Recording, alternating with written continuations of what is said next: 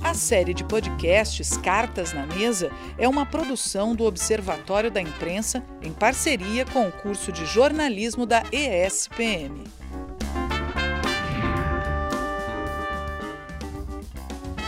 Olá, estamos iniciando a série de podcasts Cartas na Mesa Jornalismo em Foco, uma parceria do Observatório de Imprensa e do curso de jornalismo da ESPM São Paulo. Eu sou o Pedro Varone, editor do Observatório da Imprensa. E eu sou Eide Vargas, jornalista e professora do curso de jornalismo da ESPM São Paulo. A nossa proposta é debater temas que dizem respeito à relevância do jornalismo na sociedade contemporânea e às necessidades de mudanças nas práticas profissionais. Cada episódio, um tema e dois jornalistas convidados que dialogam entre si, sem a presença de um mediador. O formato é uma adaptação da websérie com o mesmo nome que foi ao ar em 2018 no portal do Observatório da Imprensa. Apostamos na ideia de que os podcasts são o formato mais adequado para o aprofundamento da reflexão. E como podem ser ouvidos nos deslocamentos, aumentam a possibilidade de um maior número de pessoas usufruir do conteúdo. Então, Pedro, vamos ver quem são os convidados de hoje para debater o tema Desafios e Oportunidades para Maior Governança Ética do Jornalismo Brasileiro. Jorge Roberto Tarquini trabalhou na Editora Abril durante 16 anos. Foi diretor de redação das revistas Quatro Rodas e Terra e colunista da revista VIP.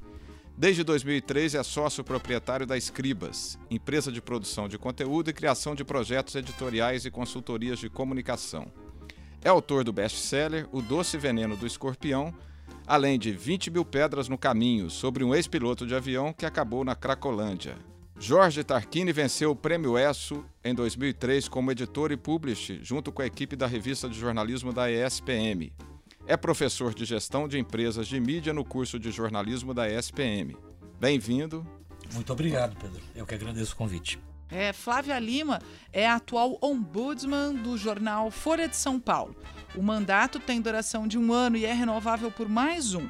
É formada em Direito pelo Mackenzie e Ciências Sociais pela USP foi repórter de mercado na Folha. Flávia é a sexta mulher a ocupar o cargo e a primeira negra, aspecto relevante ao se considerar a necessidade de valorização de pautas de equidade de gêneros, representatividade e apropriação cultural. Bem-vinda, Flávia. Obrigado por você ter aceitado o nosso convite. Eu que agradeço. Desafios e oportunidades para a maior governança ética do jornalismo brasileiro. Esse é o tema desse episódio. E agora o debate será entre Flávia Lima e Jorge Tarquini. As cartas estão na mesa. A palavra é de vocês. Por favor, Flávia. Bom, primeiro que falar de governança é um, um, termo antipático. A gente pode explicar melhor uhum. né, para o ouvinte o que, o que isso significa. Na verdade, são boas práticas. Né? O jornalismo ele vive à custa de credibilidade e para obter essa credibilidade ele precisa é, de boas práticas. E é disso que a gente vai conversar hoje aqui, certo? Exatamente. Eu acho que uh, uh, na esteira do que a gente tem visto uh, das redes sociais, enfim, da mudança do, do, do, universo da informação, em que todo mundo pode ser um produtor de conteúdo, expressar aquilo que está vendo, acho que o jornalismo ganha uma, uma importância ainda maior para tentar restabelecer a verdade das coisas e eliminar narrativas tendenciosas que as pessoas acabam né, usando para informar outras pessoas. Tá aí o WhatsApp que não nos deixa mentir, né? É o chamado jornalismo profissional, né? Como Exatamente. se diferenciar, é, por exemplo, das redes do que a gente uh, vê nas redes sociais. É, então, fazendo jornalismo, ou seja, é, seguindo essas boas práticas sobre as quais a gente vai falar aqui, aqui hoje. Você acha, Flávia, que a gente, uh, nós como jornalistas, a gente abriu muito espaço para, ah, enfim, tentar agradar ou tentar se alinhar com os nossos interlocutores, nossos leitores, nossos ouvintes. Ah, porque às vezes, quando eu vejo muita coisa de jornalismo muito adjetivado, né, tudo é qualificado, etc., eu sinto que o jornalismo perde um pouco da força quando, quando esbarra nesse tipo de coisa, para dialogar mais proximamente com seus interlocutores. É, certamente. Eu acho que a função uh, do jornalismo não é adjetivar. Né? A gente na verdade, busca ser o mais objetivo possível, embora a gente saiba que isso é, não, não é simples, não é fácil. Mas a partir de, é, de práticas bem estabelecidas, quer dizer, aquela velha história de ouvir os dois lados, de produzir, de tentar produzir um, um, um texto bem apurado, é, bem escrito, enfim, seguindo essas regras, a gente chega mais próximo dessa tal objetividade que a gente sabe que não é muito, é, que é inalcançável. Uh, se a gente deu muito uh, valor para redes sociais, enfim, tentou se aproximar delas de alguma forma, não acho que seja por aí. Eu acho que o jornalismo ele está sendo confronta confrontado no seu modelo de negócios. Uhum. Né? A gente tem um problema uh, sério hoje que é o financiamento do, do jornalismo. Ele é, migrou é, muito, uma boa parte dele migrou para as redes sociais, para as grandes empresas de tecnologia. E a gente uh, só faz, enfim, um bom trabalho, só consegue ser independente se a gente tem aí fontes de financiamento. Né? Então, acho que o grande, uh, talvez o nosso, a, a nossa grande questão hoje seja como uh, voltar a, a, se financiar de uma maneira saudável, de, de, forma que a gente possa ser o mais independente uh, possível. Concordo. acho que nesse aspecto, acho que a gente tem que resgatar um erro que é histórico até não muito distante de hoje, existia um problema que jornalismo não era encarado como produto. O que a gente fazia, quando a gente falava né, de um jornal ou de uma revista, ou seja lá o que fosse, como um produto, era até meio ofensivo. Não, o que a gente faz não é produto. Mas uh, uh, uh, não existe bom jornalismo sem ele ser financiado de alguma maneira que garanta essa independência. E, é, né? e é, bom que o leitor saiba disso. Exatamente. Sem a assinatura dele, né, sem enfim, a disposição dele de pagar pelo produto, não tem jornal. Exatamente. Então, isso é, é fundamental hoje. Até porque a gente cometeu um erro, acho que nessa trajetória uh, do mundo digital. Tudo é pago. O acesso à internet é pago, sua assinatura, o seu provedor, seja lá o que for. E a única coisa que ficou grátis foi o conteúdo. E, e uh, eu sempre brinco que a Cacilda Becker tinha uma frase ótima. Quando, quando alguém pedia um ingresso de teatro para ela, ela falava: Querido, não me peça para dar a única coisa que eu tenho para vender. E nós, jornalistas, começamos a dar a única coisa que a gente tinha para vender, exatamente por não termos a, a, dimensão de que o que a gente fazia precisava de um financiamento, seja do consumidor, da informação, seja dos modelos de financiamento via publicidade, Sim. que tem se destinado para outras mídias. É, mas uma frase bem conhecida, por exemplo, do jornalista jornalismo econômico, que é de onde eu venho, é que não existe almoço grátis. Existe almoço então, grátis. É, é, isso. Uh, a gratuidade é, se, provavelmente é sinônimo de é, conteúdo, conteúdo ruim ou mal uhum. apurado, enfim, é, a, a, conta não fecha. Uhum. Né? Então, eu acho que esse, essa é uma das grandes questões hoje, mas não a única. Né? É, queria até saber mais de você, o que você acha nessa questão das redes sociais, como se comportar, até nós como jornalistas, como se comportar nas, nessa relação com as redes sociais. Eu tenho um, um, uma coisa muito pessoal, que é um, um, certo desânimo de ver que a informação ela é colocada na, na, na, no universo digital para atender redes sociais, etc., pra, na ideia do digital first, muitas vezes a gente coloca informações não tão bem checadas, porque a gente tem um benefício que antes a gente não tinha, que era voltar e modificar a informação que a gente disponibilizou. Mas a minha pergunta é: quem leu a primeira versão que não era tão exata, está voltando para ver se aquela informação foi rechecada, reescrita, reapurada? Hum, provavelmente não. E muitas vezes a, a, a ideia de dar primeiro, sair correndo, essa urgência toda, às vezes me incomoda, porque a, o factual é o factual. Agora, jornalismo precisa de apuração. Né? Eu sempre brinco com os alunos, por exemplo, que você não abre a geladeira e fala, nossa, quantos omeletes. Não, tem ovo.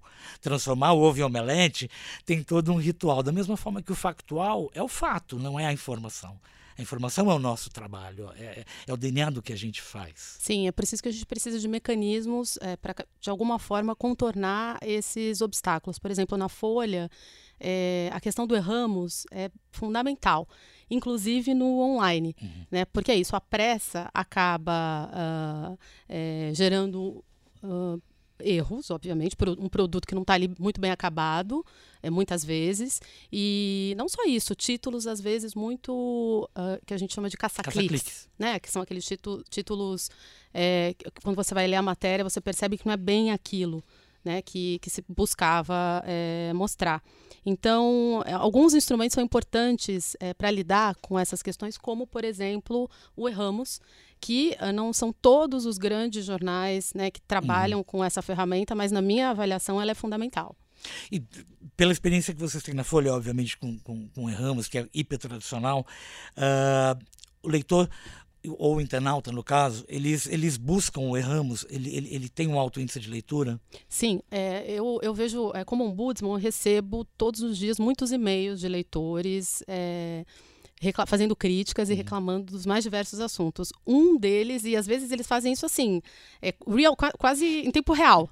Eu recebo um e-mail é, de leitor falando, Flávia, lá no site tem uma matéria dizendo isso, isso, isso, que não é bem, é, não, não, tem, contém erros, ou então o título está dizendo uma coisa, a matéria está dizendo outra. Então eles não, eles não só prestam atenção, é, chamam atenção para o erro, como eles vão checar se aquilo, se o, o erramos realmente foi é, foi dado, uhum. né? O que eu acho super importante, né? Credibilidade também é isso. Embora para nós jornalistas isso não seja, a gente não não lidar muito bem com, com essa questão, Sim. porque afinal de contas não é legal você reconhecer. Fere o nosso ego. Exatamente.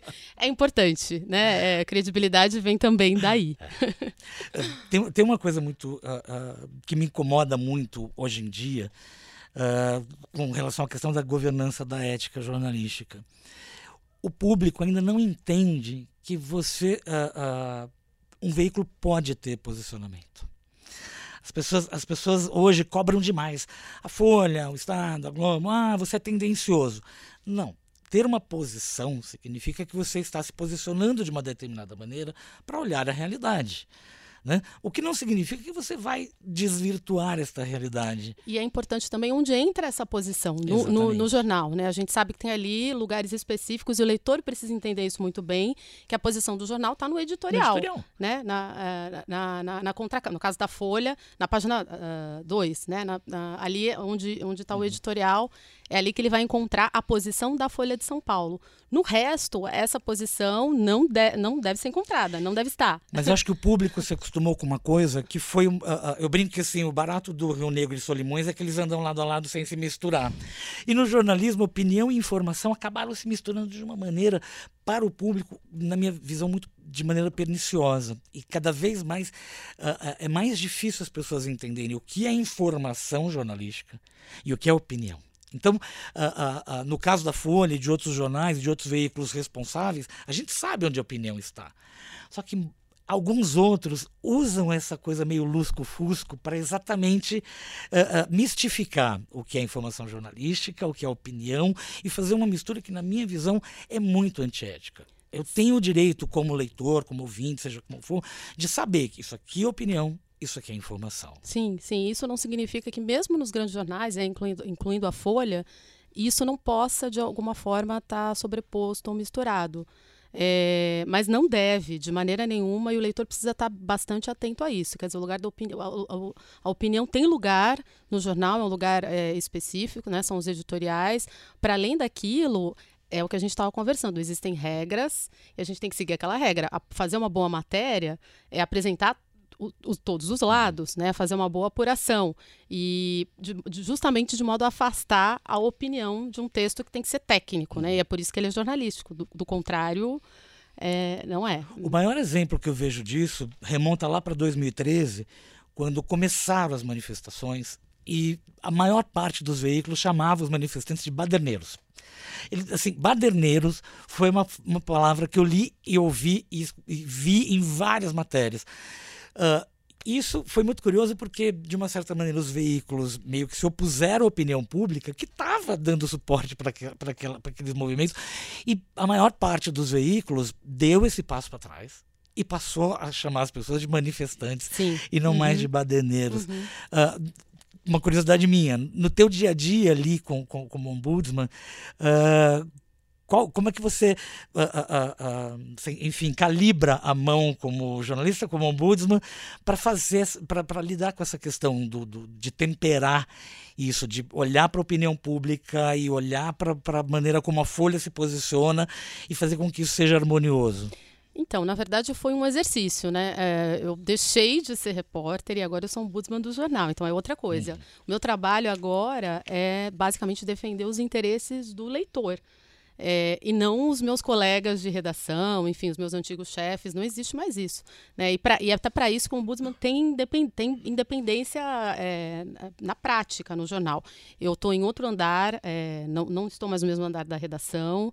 No organograma da Folha, se vocês forem olhar no manual da, da redação, o ombudsman ele está ali é, perdido. Ele não está em linha. Ele não tá, exatamente, não está em linha e nem abaixo de, de ninguém. Então essas coisas são bem importantes. É um mandato que, é, que tem estabilidade, né? Então são coisas importantes até para é, responder aquela tua pergunta, como uh, lidar com essas, essas questões e não misturar uma coisa com a outra. Quer dizer, não sou mais repórter, eu sou ombudsman da Folha. A minha função é criticar o jornal, né? ouvir o leitor e criticar o jornal. Isso não significa que o leitor é, sabe é, exatamente qual é o meu papel. Às vezes, muitos leitores pedem para que eu haja contra os interesses deles mesmos. ah, não deve publicar tal coisa. Ah, eu acho que a Folha fez errado ao dar voz a essa pessoa. E aí eu tenho que explicar que a função do jornal é se há interesse público, a função do jornal é publicar e é ouvir o maior número é de pessoas possível. É o espaço do contraditório, né? Sem Exato. isso o jornalismo não existe. E, e, é uma coisa muito curiosa, porque as pessoas acho que ficaram um pouco viciadas naquela ideia que alimenta a visão de mundo delas, a tal da bolha, né? Uau, isso daqui vem ao encontro do que eu penso. Então, ó, que maravilha, isso aqui está certo. Não, isso aqui está errado, porque imagina, a Folha ouviu uma pessoa que vai contra o que eu penso, quando na verdade a, a base do, do bom jornalismo é básica. É, Sim. É, é, o espaço do contraditório. Por mais que às vezes isso seja até uh, uh, contra as nossas convicções pessoais, mas a gente não está lá para fazer valer as nossas convicções pessoais. E, eu acho que esse é o lado mais doloroso e o, e o lado mais bacana do jornalismo, exercitar exatamente esse olhar Uh, e, e, e, ter alguém que tenha esse desprendimento de falar, não, isso aqui vai entrar porque é o espaço do contraditório. Sim, e falando em convicções pessoais, voltando então ao nosso tema aí das boas práticas da governança, é uma coisa interessante que eu acho que é, deve ser discutida hoje também é como o jornalista se coloca nas redes sociais. Porque no come principalmente no começo houve uma uma certa confusão, hum. quer dizer, você se expor completamente na rede como se a sua profissão e a sua vida pessoal estivessem apartadas. E nas redes sociais isso não, não acontece. Existe. Está tudo ali misturado. Então, você é, mostrar nas redes sociais é, o, o, o, apoio que você dá a determinado partido, a determinada causa, o time que você torce, isso pode sim te trazer problemas é, como jornalista. Você não acha? Eu acho que sim. Uh, e é curioso porque no debate com os alunos é muito frequente essa questão. Poxa, mas é a minha vida, é a minha opinião. Pera lá, você escolheu uma profissão em que você se expõe demais. O jornalismo é uma vitrine do profissional. Você está num veículo, o que você diz, o que você faz, o que você pensa repercute. Uh, óbvio que você tem todo o direito de ter sua opinião, de ter sua vida privada, mas eu acho que as redes sociais é uma, é, é uma vitrine que pode gerar muitos ruídos para o profissional. Muitos ruídos. Ah, desculpa. Por favor. a Folha de São Paulo, no manual da, da redação, ela tem isso claro né, o comportamento na rede social. Ela encoraja os repórteres, enfim, os jornalistas a terem contas nas, nas redes sociais, é, até para que eles é, compartilhem o, o, conteúdo do uhum. jornal nas redes, mas ela, é, não sei se proíbe é o melhor verbo, mas ela diz ali que não acha uma boa ideia o repórter colocar posições pessoais. Eu explico para os alunos que não é censura, é bom senso.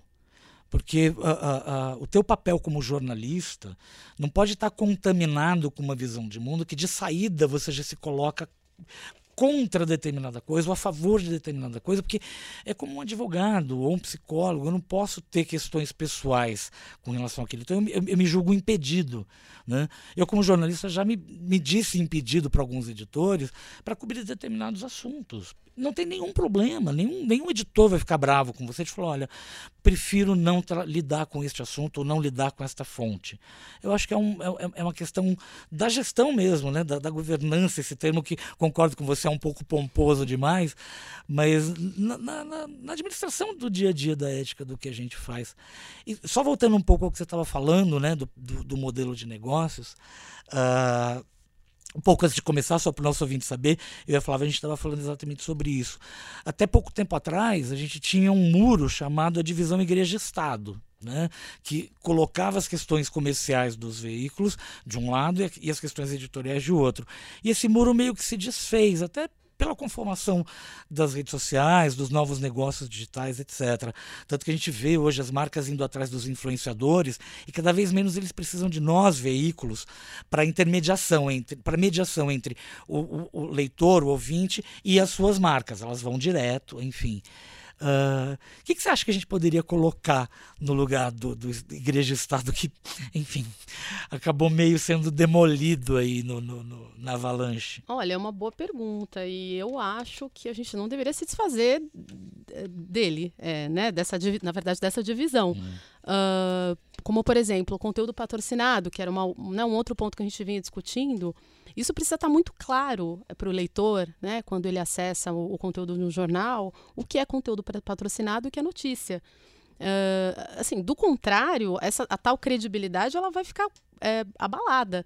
É, hoje, é, é, claro que assim, que a, a gente precisa também explicar para o leitor o que vale e o que não vale. Um, um outro exemplo, os leitores hoje me escrevem reclamando muito de publicidade. Uhum. Eles falam, ah, Flávia, porque eu estou lendo lá o jornal e aparecem duas, três, quatro páginas de publicidade que interferem na minha leitura.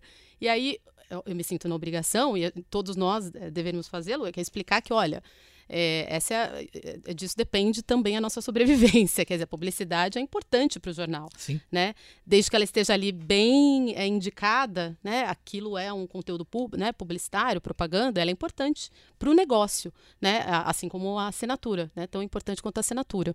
Então, eu não, eu, eu não sei, eu acho que essa divisão entre igreja e Estado, que talvez que em, em outros, sei lá, nas redes sociais ela, ela esteja, ela não seja tão uh, visível, eu acho que para o jornalismo ela é, é fundamental. É, eu acho que ela é fundamental, até porque hoje, quando a gente olha, por exemplo, para o Estúdio Folha, para o Media Lab do Estadão e outras iniciativas de grandes empresas, a gente percebe que também é uma fonte de renda para os veículos Sim. produzir este conteúdo com qualidade, com as ferramentas do bom jornalismo e é importante ter essa, essa esse, não seria um muro, mas essa divisão de maneira clara, para que tanto a equipe que produz, quanto o veículo, quanto o seu leitor tenham claramente onde é que uma coisa começa, onde é que outra coisa termina. Exato. Flávia, posso ler aqui uma das perguntas? Porque, caso vocês não saibam, a gente recebeu, eu e a Flávia recebemos quatro envelopes, dois para cada um, e eu vou fazer uma pausa aqui para ler uma pergunta. A sociedade contemporânea mudou os padrões éticos dos jornalistas? Em caso positivo, quais foram as mudanças? Bem, eu acho que a sociedade contemporânea vem tentando forçar uh, os limites éticos do que a gente faz. Mas eu acho que a gente tem que resistir, por uma questão muito simples. Uh, a sociedade está num momento de polarização tão grande que o que eles esperam de, dos jornalistas é que os jornalistas digam amém para tudo que eles creem, para tudo que eles acreditam. E não é essa a função do bom jornalismo. O bom jornalismo vai te deixar frustrado, sim, vai dizer para você que você não está certo, não está certo de maneira alguma e te mostrar outras informações, enfim, ninguém vai te convencer do contrário do que você pensa, mas você tem que estar bem informado. Estar bem informado é manter esses limites de uma maneira bem clara. Né? Como eu digo, na medicina, não é porque eu tenho uma máquina maravilhosa de tomografia computadorizada que a doença mudou. Né? Sim. Uhum. Uhum. Eu, concordo com, eu concordo contigo. É, eu acho que uh, a gente, uh, uh, o cenário atual e as redes sociais acabam ofuscando um pouco o papel do, do, do jornalismo e as pessoas acabam confundindo um pouco, né? O qual, que papel é esse? Uhum. E, e, e, é o que você falou, o papel é informar é, e isso independe de você é, ter gostado ou não daquela daquela informação, né, de você ter recebido aquilo bem ou mal. O, o, a, a, matéria, a notícia, ela vai é, te você vai ler a notícia, ela vai te fazer pensar e depois o que você vai fazer com ela é um, é um problema seu, do leitor. Uhum. Posso subverter um pouquinho as coisas aqui? Queria botar um tema. Uh, a história da, do, do, Vaza Jato, né? Que enfim tá todo mundo falando. Eu acho que seria bacana a gente aproveitar um pouco do nosso tempo, aproveitando que a Flávia está aqui, porque muito se discutiu, né? Quer dizer, a questão de, ok, a informação foi obtida de maneira legal, ilegal, mas ela tem interesse público. Se ela é do interesse público, vamos usar, não vamos usar. Eu acho que isso é importante a gente discutir um pouco aqui. Queria te ouvir. Olha, foi a questão mais importante que eu peguei assim de cara, né? Eu comecei, o meu, o meu mandato começou em, no, no início de maio. Você já começou com uma bomba. Ali, exato. E mais ou menos um, um, mês depois a gente começou, a gente conheceu os primeiros, né, os primeiros conteúdos ali da, da, da hoje chamada Vaza Jato. E para o leitor foi, para alguns leitores, né, para uma parte do leitor, porque eu falo leitor e na verdade são muitos os leitores, para uma parte deles foi muito difícil entender por que, que o jornal por que, que os jornais tinham que, que é, noticiar esse tipo de informação? Porque eles diziam exatamente isso. Não, mas ela vem de uma fonte que é ilegal. Isso a gente não sabia ainda, né? Se a fonte era legal ou ilegal. E, e aí muitos deles falavam, não, não deve publicar.